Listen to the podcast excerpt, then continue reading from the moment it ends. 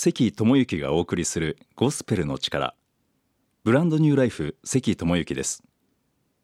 今日は名前をつけるという観点から聖書のお話をしています。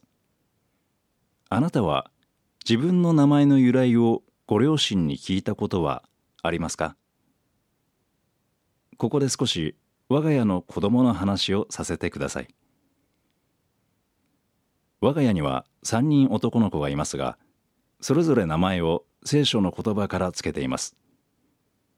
長男の名前は敬語と言います。恵みという漢字で敬。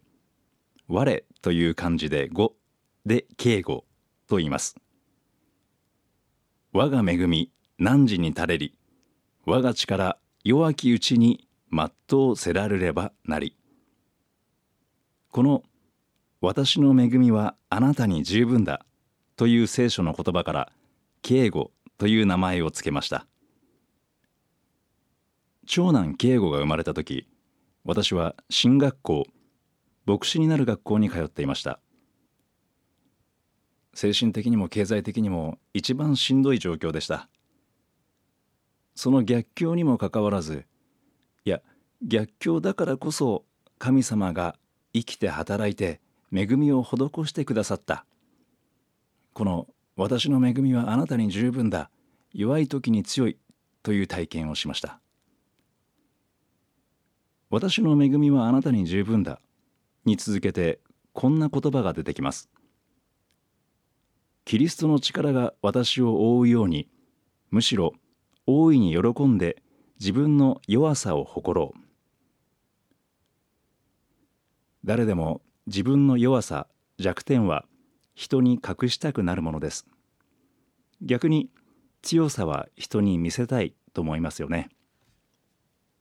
しかし聖書には弱さをこそ誇る弱い時にこそ強いという逆説的な言葉が出てきます。私たち人間は土の器に過ぎない。私たちは土の器のように脆い存在です。でもその土の器の中に神様の宝が入っているわけです。この神様の恵みがあるからこそ私たちは死にそうでも生きている。貧しいようでも多くの人を富ませる。何もないようでも全てのものを持っている。このように聖書にはあります。キリストイエスにあって一切のことを満たしてくれる。このイエス・キリストの恵みが私たち夫婦に注がれた。